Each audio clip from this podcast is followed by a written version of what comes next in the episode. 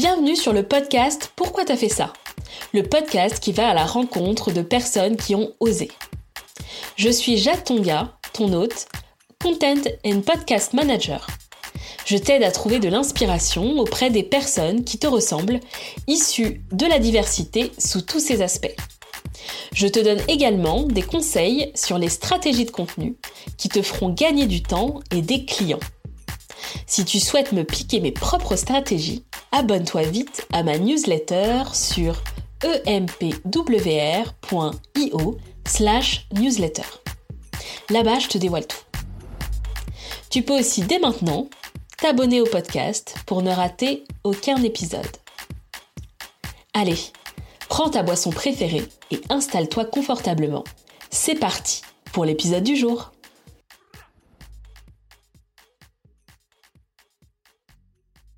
Hello Alexis Salut Jade Bienvenue sur le podcast Pourquoi t'as fait ça? On est ici dans des conditions un peu particulières puisqu'on est sur le festival Free Up, le premier festival de freelance en France. Et je suis ravie de t'accueillir euh, dans ce cadre euh, qui doit te parler particulièrement. Effectivement, et je te disais, euh, bah, le Grand Contrôle, en plus, il y a une petite histoire parce que moi, j'ai habité pendant un petit moment à Paris. Et à l'époque où c'était pas très loin de chez moi, dans le 19-18e, du coup, je connaissais un petit peu le lieu et c'est très très chouette. Et merci pour l'invitation. Bah, avec plaisir. Euh, on s'est euh, on croisés. Euh, il fallait ajuster nos agendas et puis il s'est trouvé que on était tous les deux sur ce festival, donc très bien. Est-ce que tu peux te présenter du coup aux auditeurs et aux auditrices? Ouais, bien sûr. Je m'appelle Alexis Minkela. Je suis le fondateur de Tribu Indé. Tribu Indé, c'est quoi? C'est un écosystème de contenu à destination des indépendants pour les aider sur notamment trois sujets mieux se positionner, augmenter leurs tarifs, trouver des clients et aussi kiffer leur aventure. Et ça passe par à la fois des contenus gratuits, un podcast qui est aujourd'hui bah, un des podcasts référents sur le freelancing, un livre euh, publié chez Roll, euh, un certain nombre de contenus, d'événements en ligne euh, gratuits qui touchent le plus d'indépendants possible. Et puis pour celles et ceux qui sont plus motivés, qui, vont, qui ont envie d'aller plus loin et d'avoir un accompagnement un peu plus personnalisé, eh bien j'ai tout un panel d'offres de, euh, de, formation et d'accompagnement, à la fois des bootcamps, des formats asynchrones, etc. Ok, super. Pour donner un peu plus de contexte euh, au pourquoi euh, je t'ai demandé de venir sur le podcast, je demande à mes invités de nommer quelqu'un pour, pour venir au micro de pourquoi tu as fait ça. Et du coup, Charlotte Eba, qui était du coup une cliente, à qui tu m'as recommandé t'as nommé. c'est vrai que la boucle, la boucle est bouclée. C'était effectivement, elle travaillait pour une entreprise dans le secteur RH à l'époque où moi j'étais freelance euh, vraiment full time. Donc là, je pense qu'on était quoi, 2019 Oui, exactement. Effectivement, ouais, ça a été un client que j'ai suivi pendant, euh, je te dirais, au moins 9 mois mmh. sur des sujets de content. On a basculé un, peu plus après sur des sujets plutôt de, de copywriting, d'écriture sur, euh, sur, sur, le site internet, sur la, le positionnement du, de la boîte, etc. Et donc, ouais, ouais c'est le monde est petit, quoi. Exactement, c'est clair.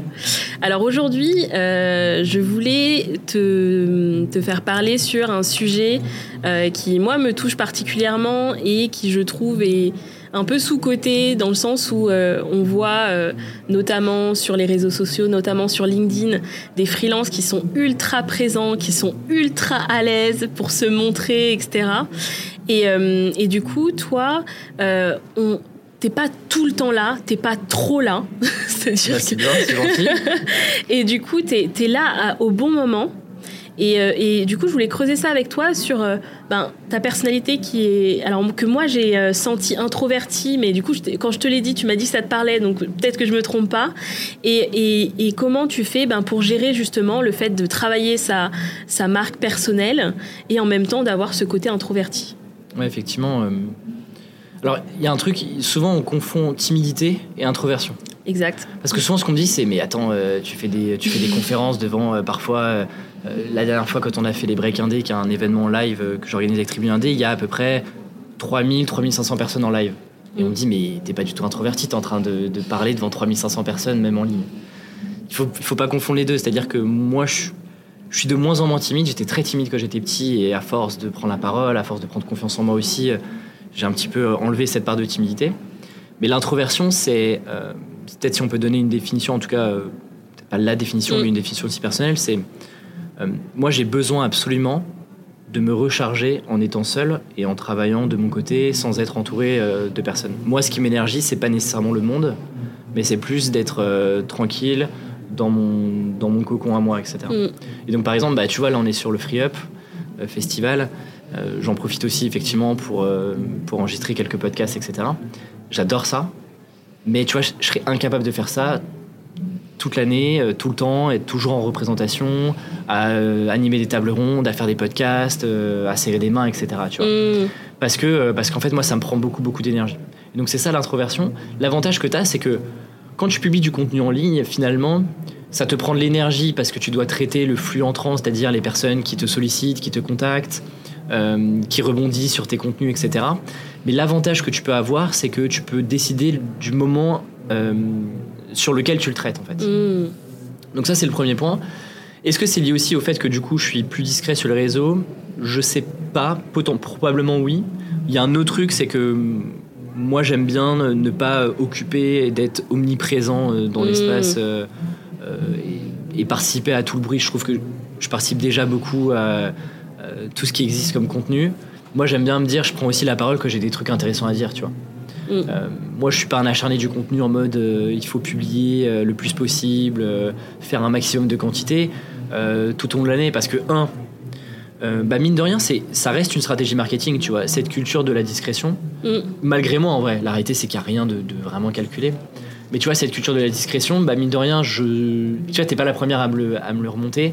Donc c'est que marketingment parlant, c'est intéressant et il y a plein de personnes qui se font cette réflexion-là. Mm. Et puis de deux, euh, en fait, t'as un risque aussi de, de saouler les gens. Juste, euh, enfin moi, il y a plein de gens qui m'ont juste saoulé, tu vois.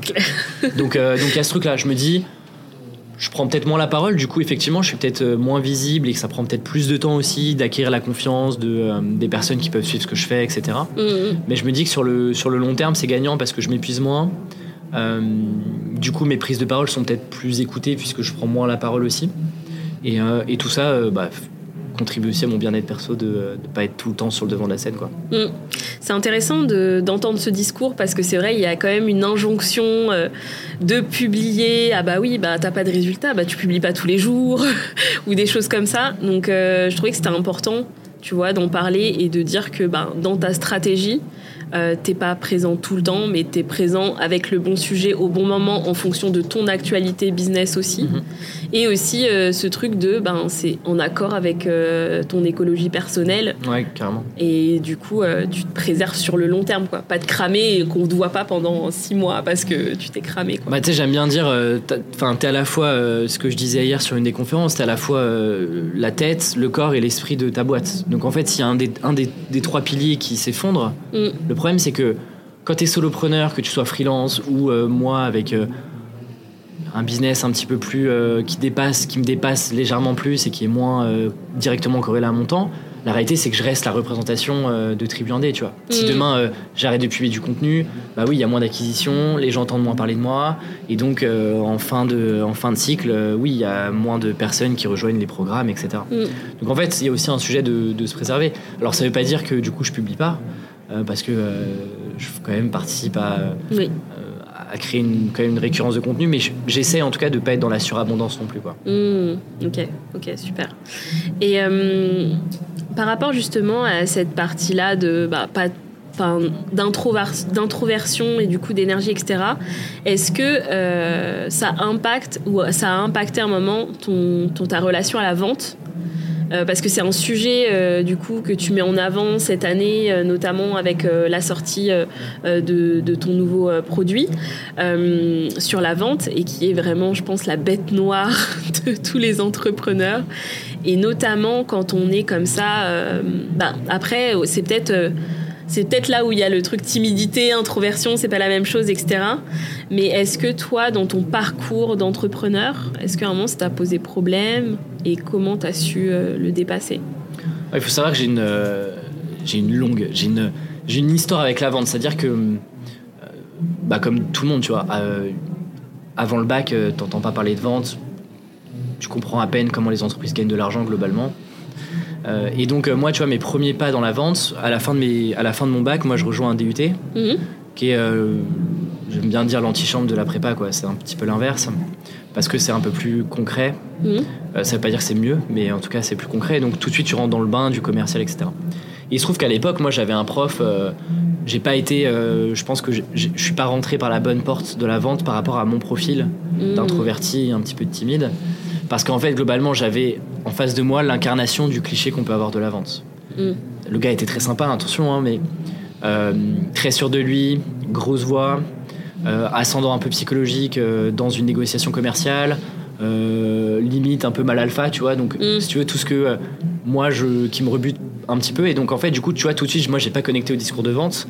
Et pendant, euh, bah, tu vois, toutes ces années école, etc., c'était les matières un peu redoutées, c'était les trucs sur lesquels j'étais pas à l'aise, etc. Et en fait, j'ai commencé, j'ai commencé à, à revoir un peu mon jugement là-dessus au moment où je me suis euh, pas vraiment forcé, mais euh, je me suis poussé à euh, aller à des premiers événements en physique. Ok. Donc là, tu vois, on est genre 2000, euh, je te dirais 2013-2014, Mm. un petit peu plus après, euh, avec beaucoup d'événements. J'étais sur Paris, enfin, je faisais Rennes Paris euh, avec mes études, et donc euh, en fait, je faisais beaucoup d'événements, start-up, entrepreneurs. Et le truc, c'est que j'essayais d'y aller le plus possible tout seul. Parce que le truc, c'est quand t'arrives tout seul, parce que comme à une soirée, en vrai, soit tu restes dans ton coin et c'est pas fou, C'est ça. et même toi, t'es un peu mal à l'aise, tu vois. Soit tu dis, Mm. bah vas-y, je rentre dans un groupe, je discute, etc. Et en fait, ça, c'est des premiers. Tu vois, rien que le fait de te présenter, de dire ce que tu fais, etc. Bah, c'est déjà un premier discours, un premier discours commercial, tu vois. Ouais. Même si t'as rien à vendre, on pense toujours que. Exactement. On pense toujours que la vente, c'est il faut vendre un truc directement. Non, c'est tu crées un début de discussion Mm. qui amène ou non de l'intérêt pour aller plus loin derrière. Mm. Et donc en fait, tu vois, le fait de répéter ces actions-là, je commence à me dire, ok, en fait, euh, je peux être aussi à l'aise, je peux intéresser les gens, les gens peuvent être euh, captés par ce que je peux raconter, etc. Mm. Et puis euh, après, bah, bien évidemment, tu vois, il a fallu se vendre auprès de différents stages, césures, jobs, etc. Et puis comme moi, j'ai commencé 2000, fin 2016, je commence à facturer mes premiers clients. Tu vois, ça commence à remonter, mine de rien, ça commence à faire quelques années Mm. avec bien évidemment des rythmes et des flux différents. Mais euh, du coup, bah, là, tu es tout seul. Quoi. Si tu veux, t'as pas de vendeur euh, qui t'accompagne. Euh, tu portes toi-même ton entreprise, tu incarnes l'entreprise et donc t'as pas d'autre choix quand tu es face à un client qui a un besoin et auquel tu sais que tu peux répondre. Mm. Et en vrai, il n'y a aucune. Enfin, moi, tu vois, je m'étais dit, mais en fait, j'y vais, tu vois. Au pire, qu'est-ce qui se passe? Bah, le client signe pas, tu vois. Ouais. Et en fait, ça, ça a décomplexé beaucoup de choses. Et le fait de réussir une première vente, en fait, vraiment, c'est, ça débloque beaucoup de choses. Ouais, tu vois. ouais. Ouais, ça te met en confiance. euh. Et en fait, le- quand tu parles justement des soirées networking, etc., c'est-à-dire que la vente, bah, du coup, c'est devenu euh, rentrer en relation. Euh, et moins, et c'est vrai que quand on est en cours de vente, il y a plein de techniques qui, un- qui met un peu de distance justement avec ce truc de en fait c'est juste une relation humaine et genre t'entres en relation avec la personne tu lui poses des questions tu la découvres etc Euh, et tout de suite ben, ça, ça dédramatise euh, ce sujet de la vente Mais tu vois, par exemple, moi j'aime bien dire, la vente, c'est globalement, c'est bien sûr, on peut en avoir d'autres, mais si tu veux simplifier et que tout le monde euh, comprenne concrètement les enjeux de la vente, c'est cinq, c'est cinq étapes. La première, c'est de créer un premier contact. Mm. Donc ça peut être un contact visuel et physique parce qu'on est au même événement, mais en ligne, par exemple, c'est comment est-ce que tu vas intéresser la personne, comment est-ce que tu l'interpelles, Mm. qu'est-ce qui fait qu'elle va se dire, je la connais pas, mais je vais lui accorder un petit peu de mon attention pour euh, euh, découvrir ce qu'elle a à me dire. Le deuxième point, c'est on, on échange, on crée des conversations. On n'est Mm. toujours pas en train de vendre, tu vois. On Mm. crée des conversations, on apprend l'un sur l'autre. J'essaie de comprendre ton activité, ton business, tes problématiques, tes challenges, tes enjeux. Troisième étape, on identifie des besoins. Parce Mm. que peut-être qu'à la fin de cette troisième étape-là, on se dit, bah, ok, t'as des besoins, mais je pense être pas la bonne personne pour, euh, pour y répondre, je pense que c'est trop tôt, etc. Et finalement, tu vois, quatrième étape, là, on prend cette posture de consultant slash Mm. vendeur, de se dire, ok, j'ai bien analysé tes besoins, j'ai bien pris en compte tes besoins. Il se trouve que moi, ma spécialité, mon expertise et les offres que je construis et sur lesquelles j'accompagne mes clients répondent parfaitement à l'enjeu que tu as Mm. et tu es globalement, tu as le bon profil euh, pour que je puisse t'accompagner. Et donc là, tu vois, étape 4, vente, et puis étape 5, euh, formalisation d'une proposition commerciale, euh, réponse aux objections, négociation, mais c'est valable pour euh, pas que sur la prestation de service. Mais finalement, tu vois que la vente au sens euh, je vends et je pitch mon, mon, mon sujet, ça arrive en étape 4 et 5. Ouais. Tu as trois étapes avant où finalement c'est que de la discussion et de l'écoute active. Tu vois. Mm. Pour moi, un bon vendeur, c'est avant, avant tout quelqu'un qui est capable, un, de se mettre très très vite à la place du client et de comprendre rapidement dans quel état d'esprit, euh, business, psychologique, etc., ton l'interlocuteur est. Et euh, c'est surtout d'être. euh, de, penser d'abord à son client, tu vois, et d'être Mm. profondément intéressé par ce que l'autre a raconté. Ouais, ouais, c'est clair. Et euh, tu as commencé en tant que freelance sur de la stratégie de la création de contenu, c'est ça? Ouais. Euh, tu as commencé ton podcast quand tu étais freelance euh, sur. tu, faisais, tu, faisais de l'o- tu faisais encore de l'opérationnel. et du coup, ce podcast, est-ce qu'il t'a aidé justement Parce que je sais que moi, c'est. Moi, j'ai je suis- je- j'ai du mal euh, par rapport au sujet de la vente. Et genre, le podcast, c'est mon alibi euh, phare Pour aller rentrer en contact. et pour rentrer en ouais. contact parce que sans enfin le podcast euh, me donne ce truc de euh, ah bah je vais lui proposer ça ça et tout de suite la discussion elle se fait et ça me donne des opportunités pas forcément directes Mhm. mais des opportunités même euh, bah on, voilà il a parlé de moi à un tel etc etc Ouais. Ouais, effectivement, euh, tu vois, le podcast Tribu 1D, il a euh, avril 2019. ok Euh, donc, bien évidemment, j'ai été régulier pendant un an, allez, on va dire 18 mois. Mhm, Je l'ai arrêté pendant très longtemps parce que je sentais que j'avais fait un peu le tour des sujets. mhm. Et puis là, tu vois, j'y reviens depuis quelques mois euh, à relancer une machine avec différents formats, etc. Mais effectivement, t'as eu, moi, pour moi, ça a eu plusieurs avantages. Le premier, c'est de me dire, euh, effectivement, bah, tu as une excuse pour aller euh, discuter avec des personnes. Et donc, tu as moins le truc un peu euh, bizarre, tu vois, de te dire, mais qu'est-ce que je vais pouvoir. C'est Mm. quoi mon accroche, en fait. Donc, si on, l'icebreaker euh, ouais Mhm. si on revient sur les cinq étapes qu'on a vues tout à l'heure, tu vois, c'est. Qu'est-ce que c'est la première étape quoi C'est quoi Mm. la prise de contact Qu'est-ce que je raconte Donc là c'est plus facile. Et je pense que que tu sois invité ou euh, même quand tu poses des questions, parce que moi j'aime bien dans les podcasts d'interview que je fais prendre assez peu la parole, tu vois. En tout cas Mm. au début c'était beaucoup euh, dans l'écoute, euh, de mettre vraiment en lumière l'invité.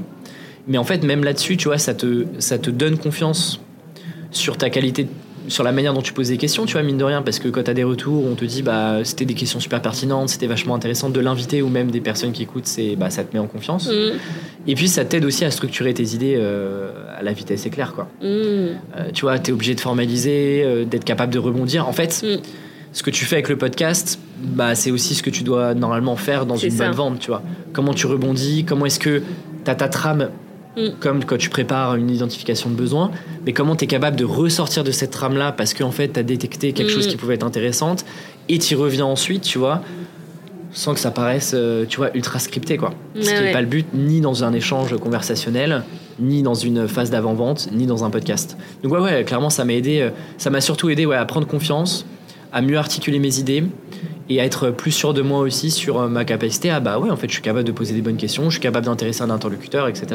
ouais. et vu que tu, le- tu le fais avec une certaine régularité ben c'est un entraînement Bien sûr. que, que tu as carrément Et tu le vois, tu vois, enfin, je sais pas si ça, toi, t'as arrêté pendant un petit moment le podcast, mais quand tu arrêtes un peu et que tu re- réenregistres des premiers épisodes, Tu sens que t'as pas le même, euh, tu vois, plus la même routine, les Mm. mêmes automatismes, etc. Et donc en fait, c'est comme la vente. La vente, il faut le voir aussi comme un jeu dans lequel bah, tu peux pas gagner à tous les coups, Mhm. dans lequel il y a des rendez-vous qui vont mal se passer, tu vois.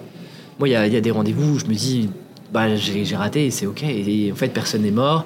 Et euh, des clients, il y en a, euh, il y en a. Enfin, je veux dire, tu peux en trouver partout. Mhm. Donc c'est pas un sujet, tu vois. Il faut vraiment, il faut pas dire, ok, chaque chaque interview de podcast ou même euh, chaque discussion avec un client, euh, c'est 0 ou 1, quoi, tu vois. Genre, Ouais. c'est soit je réussis, soit vraiment euh, tout le monde va se, va se moquer de moi. La Mm. réalité, c'est que ça se passe jamais comme ça. Ouais. Il faut vraiment dédramatiser Ouais. tout ça, ouais. Mais tu peux le dédramatiser que en, en passant à l'action et, en- l'action. et en Mm. itérant, tu vois. Mhm. Et par exemple, moi, il y a un truc que j'aime bien faire. Pour celles et ceux qui nous écoutent et qui sont pas à l'aise, trouvez-vous un petit groupe de pairs de 3-4 personnes et, et faites-vous des simulations. Mm. Tu vois, moi, c'est par exemple ce, qu'on- ce, que, ce que je force un petit peu à faire les participants euh, euh, des programmes, c'est euh, ok, euh, je vais jouer le rôle du client. Mhm. Rappelle-moi ce que tu fais, comment tu le fais, à qui tu t'adresses, etc. Je joue le rôle du client. Et en fait, bah ouais, la première fois, c'est pas évident. Et la deuxième fois, bah en fait, tu chopes les premiers réflexes. Et la troisième fois, tu prends confiance. Et la quatrième fois, tu es capable de, de présenter facilement une recommandation à la fin d'un appel client, tu vois. Ouais.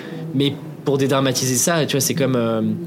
Euh, T'as jamais sauté à l'élastique, ça fait peur. Une fois que tu l'as fait une fois, bah tu sais déjà à quoi t'attendre, tu vois. Ouais, faut vraiment faire le premier Ouais. pas euh, Ouais. et ça entraînera tous les autres, quoi. Donc ouais, tu vois, le, si t'as peur de le faire en conditions réelles, trouve-toi euh, deux trois euh, copains dans un coworking ou euh, je sais pas dans une communauté, peu importe, et propose-leur, ok, viens, on se fait une demi-heure. je joue le rôle du client dans, dans un premier temps, tu joues le rôle du client, on enregistre notre conversation, Mhm. on s'écoute ça et puis on débrief, tu vois. Ok, ok, très bien. Vous avez bien noté. Euh, par rapport au. Toujours pour continuer sur le podcast, est-ce que euh, le fait, vu que tu étais dans la création de contenu, le fait d'animer le podcast t'a donné des opportunités euh, business liées au podcast? Alors directement non.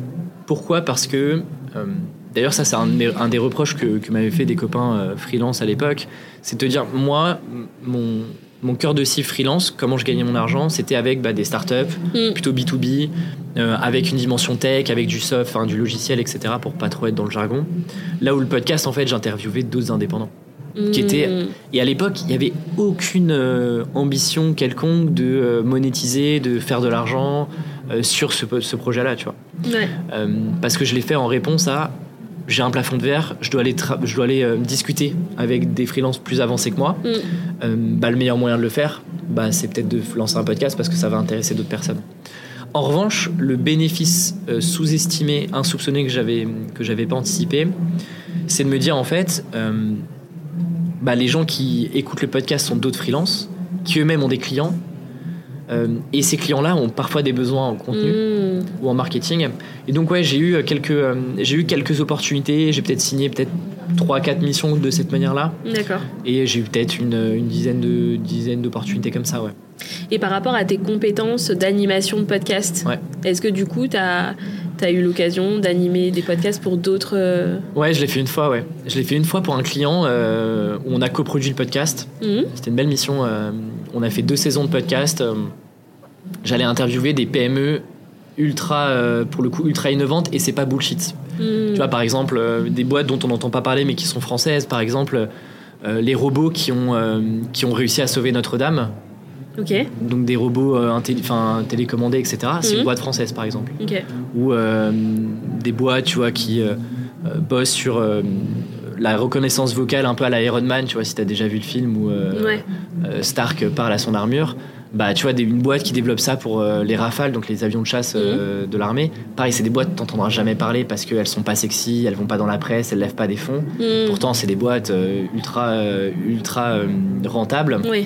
et, et c'est des PME françaises donc ouais ouais j'ai eu l'occasion de faire ça a été ouais c'était un, beau- un gros projet en plus sur deux sur six mois tu vois sur deux saisons ouais Ok. Ok. mais j'en ai pas formalisé une offre j'en ai pas C'était une opportunité, ouais quoi. ouais carrément Ok.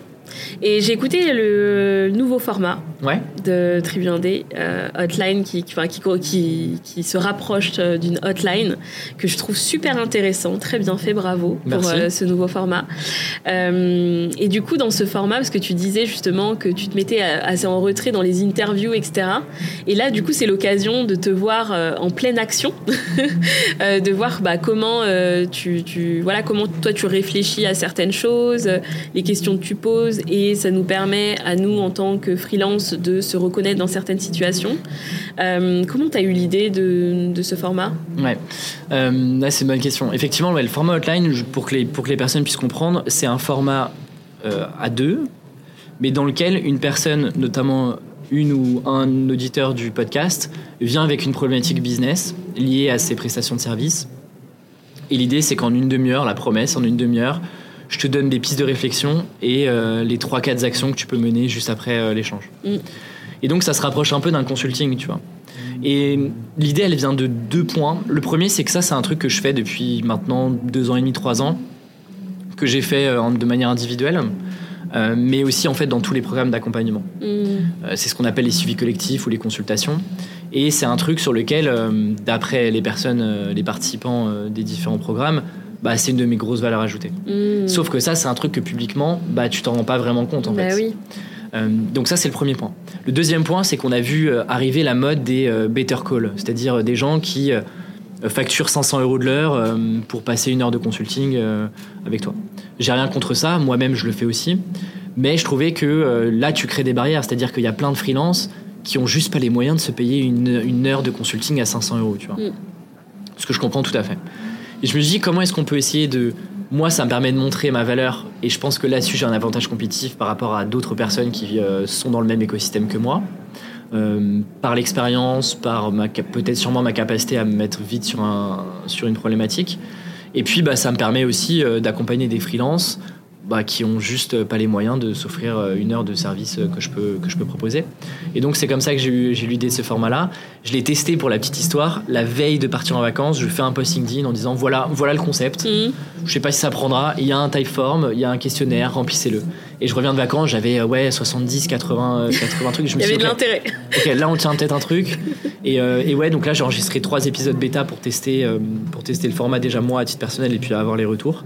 Et l'idée pour l'instant ça prend plutôt bien, donc donc il y a moyen qu'on continue ça, ouais. Trop bien, ben, j'invite les auditeurs à aller écouter cet épisode qui est vraiment très bien. Et qui est court en plus. Pour une fois, bah moi qui fais plutôt des épisodes d'une heure et demie, deux heures parfois, mm. là au moins on est sur, ouais, c'est une demi-heure. Une, demi-heure, ouais. ouais, ouais. Ouais, ok, ok, super. Euh, donc là, tu as lancé euh, un programme, comment tu l'appelles? Un programme sur la vente? Un bootcamp? Ouais, j'ai appelé ça le réacteur. Ouais. Il fallait trouver un nom, je suis peut-être pas le plus créatif. Euh, l'idée, c'est que tu as, 90% d'asynchrone. En gros, aujourd'hui, la meilleure manière de, de rentrer dans, dans les participants de mes programmes, c'était le bootcamp. Ok. Le bootcamp, c'est quoi? C'est un format en live intensif pendant trois mois en petite promotion. C'est-à-dire qu'il y a un format de candidature. Mm. Donc déjà, bah, ça trie et ça sélectionne. Et en plus, bah, ça te demande d'être quand même disponible pendant trois mois mm. et de balayer tous les sujets structurels de ton business. Or, parfois, bah, tu as juste un sujet, un enjeu marketing, un enjeu d'organisation, mm. etc. Donc du coup, si tu veux, il y en a plein qui étaient un peu laissés sur le carreau euh, là-dessus. Euh, sur ce format-là, tu es, sur 80% d'asynchrone, c'est-à-dire que tu as des vidéos avec des formats, donc tu as trois niveaux, pilote, euh, offre et positionnement et pilotage de ton offre, comment tu génères des opportunités, donc plutôt la partie prospection, et ensuite comment tu transformes ces opportunités, donc la partie tu vois vente et négociation. Mm. Et donc c'est un format 80% asynchrone, mais j'ai repris certaines recettes du bootcamp, notamment les suivis collectifs, notamment le format consultation un peu outline. Mm. Et bien ça, tu vois, je le, je le, je le propose euh, sur, euh, trois, sur un peu plus de trois mois à tous les participants de, de, ce programme-là, en plus de correction des exercices, forums, etc. Ok, ok. Donc tu vois, t'es sur un truc un peu hybride, t'es pas non plus sur un truc complètement. Euh, euh, tu vois, self-service en mode je, mets ma carte bleue, je suis le truc, et en fait, j'ai pas vraiment de suivi euh, de l'équipe derrière. Ouais. Moi, je suis sur un, quelque chose d'hybride, tu vois. Hmm. Avec toujours du collectif. Ok. je sais pas si c'est moi, mais je voyais peu d'accompagnement sur précisément la vente. Euh, toi, du coup, comment euh, tu as choisi ce, sujet-là? Est-ce que c'est par rapport aux participants du bootcamp où tu as identifié euh, vraiment... Bon, après, même si c'est une douleur assez connue de partout, mais c'est vrai que je vois très peu de monde l'adresser. Donc, d'après toi, pourquoi il y a peu de monde qui prend ce sujet-là en main? Ouais, c'est une très bonne question. Et effectivement, moi, j'aime bien me dire à chaque fois que je sors un nouveau contenu, un programme, une nouvelle initiative, j'aime bien quand même me dire à quel trou dans la raquette je réponds, tu vois. Mm. Donc euh, ça a été le cas dans le podcast. En vrai, il y avait pas beaucoup de. Il y avait un podcast, celui de, de Mario Bonnet, La Cohorte, mm. qui était un format un peu plus journalistique. Il n'y avait aucun podcast euh, d'interviews d'indépendants freelance. Donc tu avais beaucoup d'interviews d'entrepreneurs, euh, Génération de It Yourself, Le Gratin, etc. Mais pas de solopreneurs. Donc tu vois, à chaque fois, j'essaie d'identifier. Et là, sur le sujet de la vente, effectivement, blocage numéro un des freelances.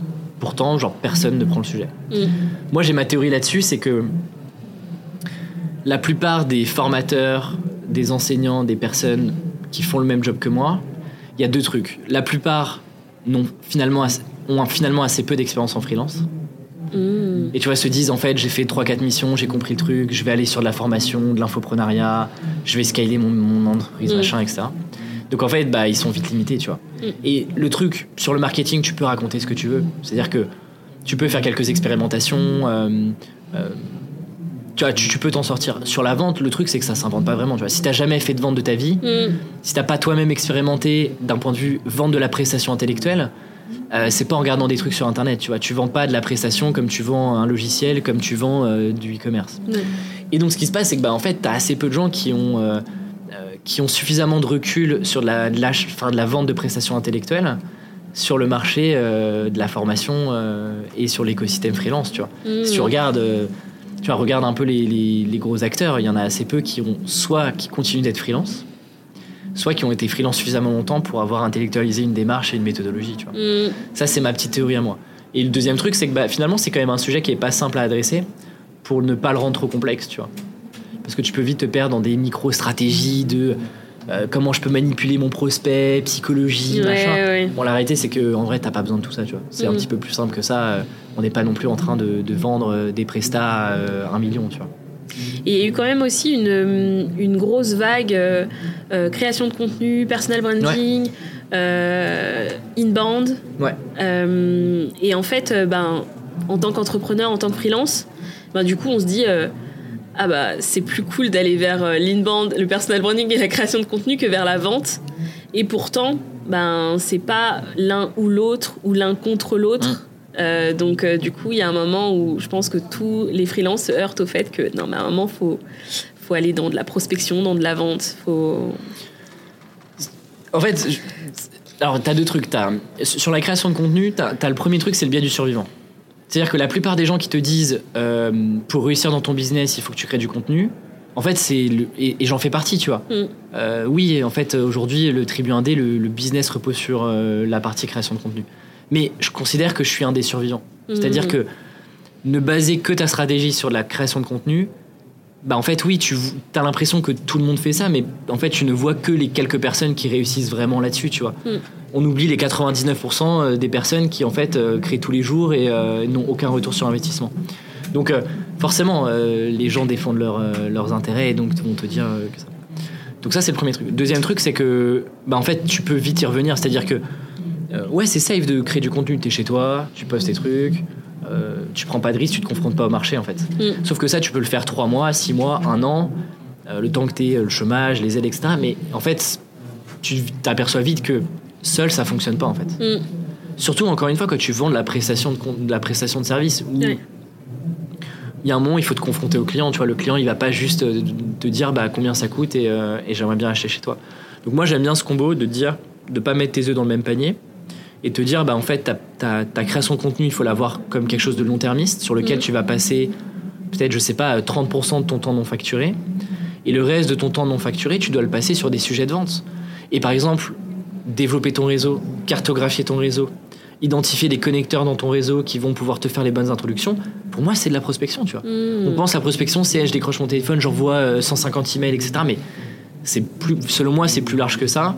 Et à partir du moment où tu essayes d'avoir des introductions, d'essayer de contacter des personnes qui te connaissent pas, rien que pour discuter, Mm. bah, c'est une forme de prospection, tu vois. C'est une forme de euh, démarche euh, intéressée pour obtenir des informations dans un but demain de éventuellement effectivement euh, identifier s'il y a un besoin ou non et, euh, et d'y répondre avec une offre, tu vois. Mm. Donc ouais, les gens y reviennent parce que tu, tu bah, en fait le, le marché le marché est aussi plus plus concurrentiel, plus en plus de gens qui font du contenu. C'est ça. Mais euh, ouais, moi j'aime bien avoir ce mix, tu vois, de te dire si tu fais déjà de la création de contenu, ça va être un accélérateur, et un booster de crédibilité pour aller euh, adresser des actions euh, Mm. commerciales. Mm. Parce que les gens potentiellement te connaîtront déjà, parce que tu peux utiliser ce que tu es en train de créer dans euh, tes cycles de vente. Mm. Et donc, enfin, je veux dire, il faut pas jeter non plus le marketing, tu vois. C'est sûr que c'est un accélérateur, mais ça fait pas tout, ça fait pas tout aujourd'hui, tu vois. Et euh, par rapport aux personnes euh, qui sont dans le réacteur, j'imagine que bah, y a des personnalités différentes et que la personnalité de, du freelance, ben, ça a un impact sur la- les moyens de vendre. Est-ce que euh, du coup, tu accompagnes les gens à trouver euh, bah, la manière dont ils vont être le plus à l'aise à vendre? Parce que tout le monde euh, ne va pas avoir la même stratégie au final en fonction de sa personnalité. Ouais. Euh, bah, tu vois, déjà, le, le premier point, c'est euh, qui rentre dans le réacteur. Mm. Donc tu vois, le, le sujet, moi, ma, bah, tu vois, on, a, on a failli bosser ensemble sur une mission. Moi, mon job, c'est euh, de vendre de la presta du- sur, sur du B2B, tu vois.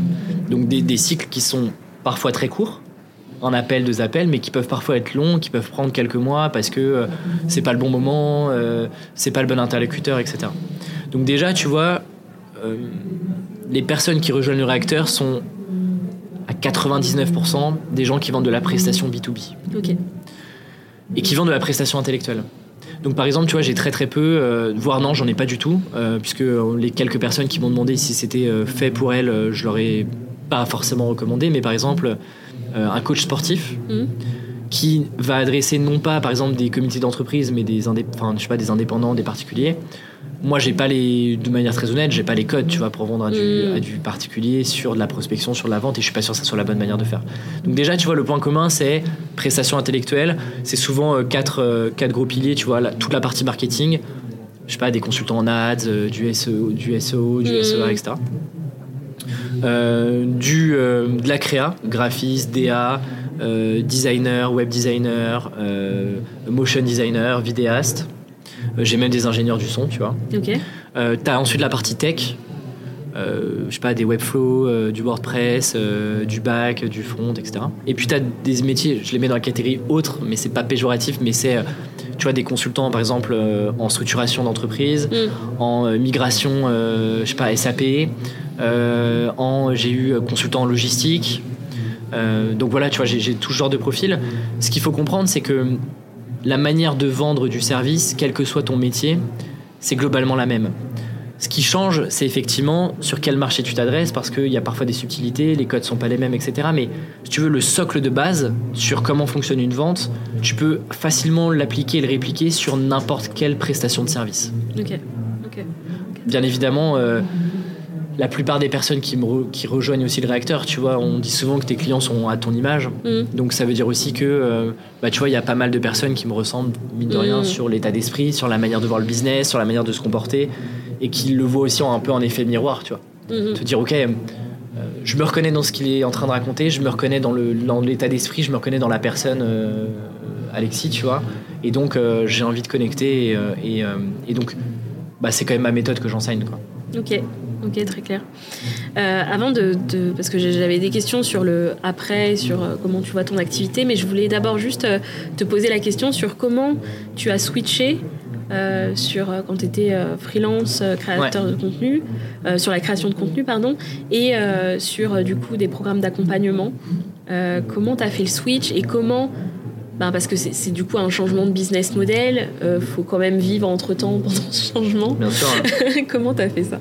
Et surtout que c'est pas le même job, tu vois. Oui, D'un côté, je délivrais, alors même si aujourd'hui, oui, je délivre, mais il y a quand même un côté pédagogique et enseignement Mm. euh, que t'as pas forcément avec tes clients, euh, que t'as pas nécessairement besoin d'éduquer. En tout cas, dans mes clients, c'était pas des clients à- que j'avais besoin d'éduquer sur les thématiques euh, marketing. Le switch, si tu veux, il s'est fait effectivement. Si quelqu'un me découvre aujourd'hui, il se dit mais comment il est passé de freelance à, à aujourd'hui euh, plusieurs offres, un Mm. média, etc. Ça s'est fait de manière incrémentale. Si tu veux, 2019, je lance le podcast. Pendant 8 mois, mon seul objectif, c'est de sortir un épisode par semaine, quoi qu'il arrive. Il y a que ça. Mm. Euh, et ça, ça me prend à peu près une journée par semaine. Que je prends souvent le soir et le week-end, tu vois. Parce que ma priorité, effectivement, bah, c'est de continuer à générer de l'argent euh, avec la partie freelance. Et en fait, jusqu'à tu de 2019, j'ai rajouté ensuite la newsletter, un peu de contenu, prise de parole. euh, et en fait, le, gros shift qu'il y a eu, c'est début 2020, un éditeur vient me voir, Erol, Florian, il me dit on n'a personne pour écrire sur le freelancing, c'est un gros sujet, on galère à trouver la bonne personne pour écrire, Euh, on suit ce que tu fais depuis euh, maintenant plus d'un an, on a absolument envie que ça soit toi. Premier réflexe, c'est de dire non, tu vois. Me dire bah non, mais attends, mais moi, euh, moi, faut que je gagne ma vie, tu vois. Enfin, Mhm. moi, je, le freelance, c'est quand même mon, mon truc. Et finalement, euh, je me dis ok, c'est peut-être l'opportunité, c'est peut-être l'opportunité sur laquelle Mhm. il faut pas forcément passer. Et donc, euh, tu vois, 2020, j'écris le livre, et début 2021, c'est là où je fais le chiffre parce que je vends mon premier produit Mm. qui est du coup le livre, qui est un produit euh, bah, physique. Et là, je me dis, ok, là, il y a un truc, euh, ça prend bien, je sens que les gens répondent, etc. Et que finalement, je- bah, il n'y a pas d'offre sur le marché sur la partie freelance. Finalement, il y a beaucoup de gens qui accompagnent des entrepreneurs, euh, des formateurs, etc. Mm. Mais tu as assez peu de personnes qui accompagnent des freelances, des prestataires de services. Et donc, tu vois, je me lance là-dessus. Et en fait, je fais ce shift où progressivement, sur 2021, je passe de 90% de mon temps sur le freelancing euh, et aussi euh, 90% de mes revenus à comment est-ce que j'imagine un business model sur Tribu 1D et comment je diminue cette part de clientèle euh, Mm. euh, entreprise et j'augmente la part de temps que je suis en train de passer sur Tribu 1D. Et en fait, ça, euh, ça dure sur 2021 jusqu'à ce que la fin 2021, je me dise, ok, en fait, euh, le business model, je l'ai, je le tiens. C'est trois sujets la partie média et partenaire, euh, la partie, la partie offre produit, et puis là, un peu la partie consulting. Et donc, je fais ce shift-là progressivement, et tu vois, début de- euh, mi-2021, je lance le bootcamp. Pendant, un, an et demi, j'aurais- que ce produit-là en front, Mm. en, en public. Et tu vois, euh, en fait, finalement, euh, jusqu'à fin 2022, euh, bah, il y a que ça. Et début 2023, je commence à bosser sur le réacteur. Mais tu vois, ça s'est fait de manière incrémentale. Tu vois, j'ai pas tout lancé d'un coup. Oui, Et j'ai pas mis tous mes œufs dans le même panier d'un coup. Tu vois, finalement, j'ai pris assez peu de risques. t'as basculé au fur et à mesure, t'as diminué et Exactement. augmenté. Ok, ok, ok. Et l'année la plus compliquée, entre guillemets, d'un point de vue charge mentale, euh, c'était euh, bah, globalement c'était 2021. Parce que là, j'ai quasiment mené deux business quasiment full time de front. Ok. Euh, c'est-à-dire la partie freelance et puis la partie où je commençais à gérer les premières euh, promotions du bootcamp, tu vois. Ok, d'accord. Donc il y, a un- il y a un moment où tu es obligé d'avoir une exigence de travail et une intensité de travail, tu vois. Hmm. Euh, la semaine de 4 heures que tu penses avec ces ambitions-là, elle elle n'existe pas, tu vois. Ouais, ouais, non, c'était compliqué. Euh, on arrive à quasiment à la fin de, de l'épisode. Euh, qu'est-ce que qu'est-ce qui t'attend pour euh, 2024 Est-ce que tu peux nous teaser quelque chose euh, Moi j'aime bien être discret, de, de, de pas trop m'engager sur des choses parce qu'après euh, c'est fou comme les gens n'oublient pas, tu vois. Euh, bah, si tu veux, tu vois, moi j'aime bien donner un- une sorte de mot directeur à, ma- à- à chaque année. 2023 là, c'était l'année de la structure, c'est-à-dire structurer, implémenter vraiment à 100% la pédagogie, maîtriser euh, à la fois le bootcamp, euh, toute la partie acquisition qui existe sur le sur Tribu 1D. Et puis sortir ce nouveau produit-là. Euh, là, l'année 2024, je pense, en tout cas sur la deuxième partie de l'année, ça sera une année d'expansion. hmm, Ça veut dire quoi? Ça veut dire que maintenant que j'ai compris euh, la partie euh, produits et services, c'est me dire comment est-ce que je rajoute d'autres produits, Po- potentiellement comment est-ce que je fais intervenir d'autres personnes, tu vois, qui ont aussi d'autres expériences, plutôt métiers par exemple à partager. Euh, donc ça c'est la première partie. Et puis de commencer à me dire, ok, tu vas vendre de la formation. Euh, j'ai pas envie que ça devienne euh, le cœur du business euh, à 5-10 ans, tu vois. hmm. Moi, j'ai pas envie d'être catalogué comme un infopreneur parce que moi, je viens quand même du monde de la startup et du B2B. Ok. Et c'est un truc, et du soft, et du logiciel. Donc, tu vois, c'est commencer aussi à poser les premières briques, à rencontrer des, des, des personnes avec qui potentiellement m'associer sur d'autres projets Hmm. qui seront sous la coupe Tribu 1D, mais qui pourront, auront le potentiel de vivre aussi par eux-mêmes, tu vois. Ok, ok, intéressant. Donc les deux dernières questions euh, du podcast rituel, c'est euh, quelles ressources tu recommandes aux auditeurs? Ça peut être livre, podcast, euh, film, vidéo YouTube, comme tu veux. Une ressource qui fait, qui t'a, qui t'a aidé toi ou qui a aidé, tu vois, ta communauté? Bah moi, je suis quelqu'un qui lit beaucoup. Euh, donc, à la limite, je peux te... est-ce que je peux te recommander trois ressources avec trois enjeux différents? Je triche un peu. Vas-y. Euh, je te dirais, moi, un- moi, pareil, je fonctionne en déclic. Et un livre qui a eu un énorme déclic sur moi et sur ma confiance en moi et sur me dire, ok, je suis capable en fait de vendre et je comprends l'enjeu derrière le fait de vendre et surtout euh, de lancer ta propre entreprise. C'est un livre qui s'appelle So Good They Can't Ignore You et je t'en parle parce qu'en plus, elle a été traduite récemment.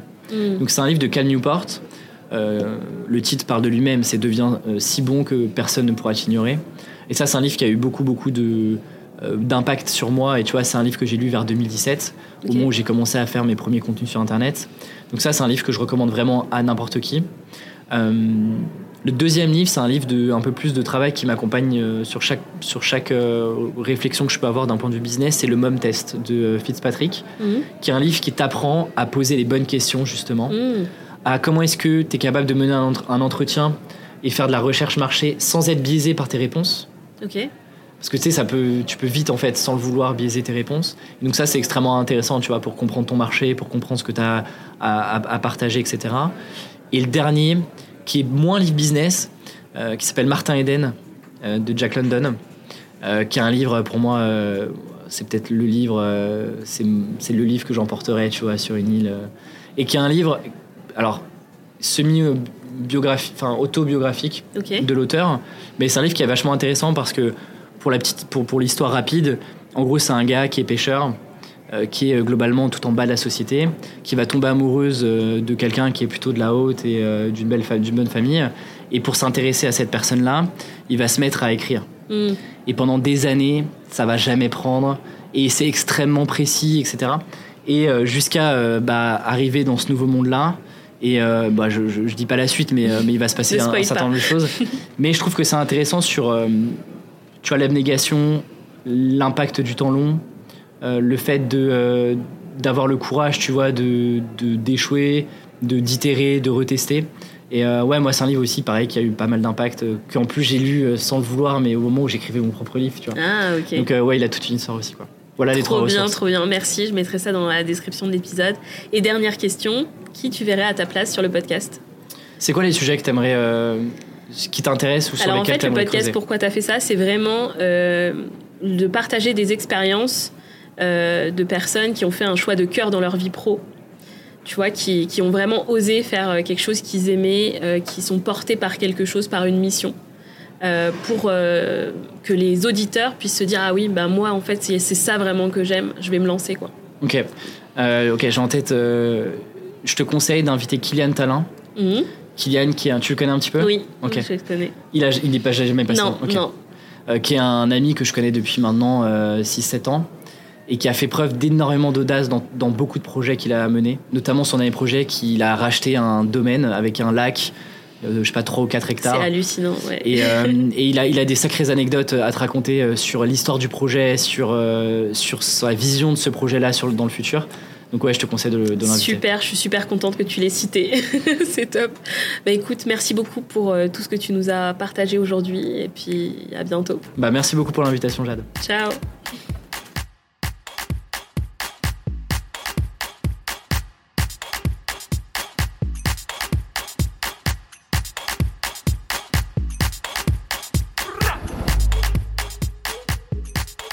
Merci d'avoir écouté cet épisode jusqu'à la fin. Si ça t'a plu, tu peux soutenir gratuitement le podcast en laissant un avis sur Apple Podcast ou Spotify et partager l'épisode autour de toi.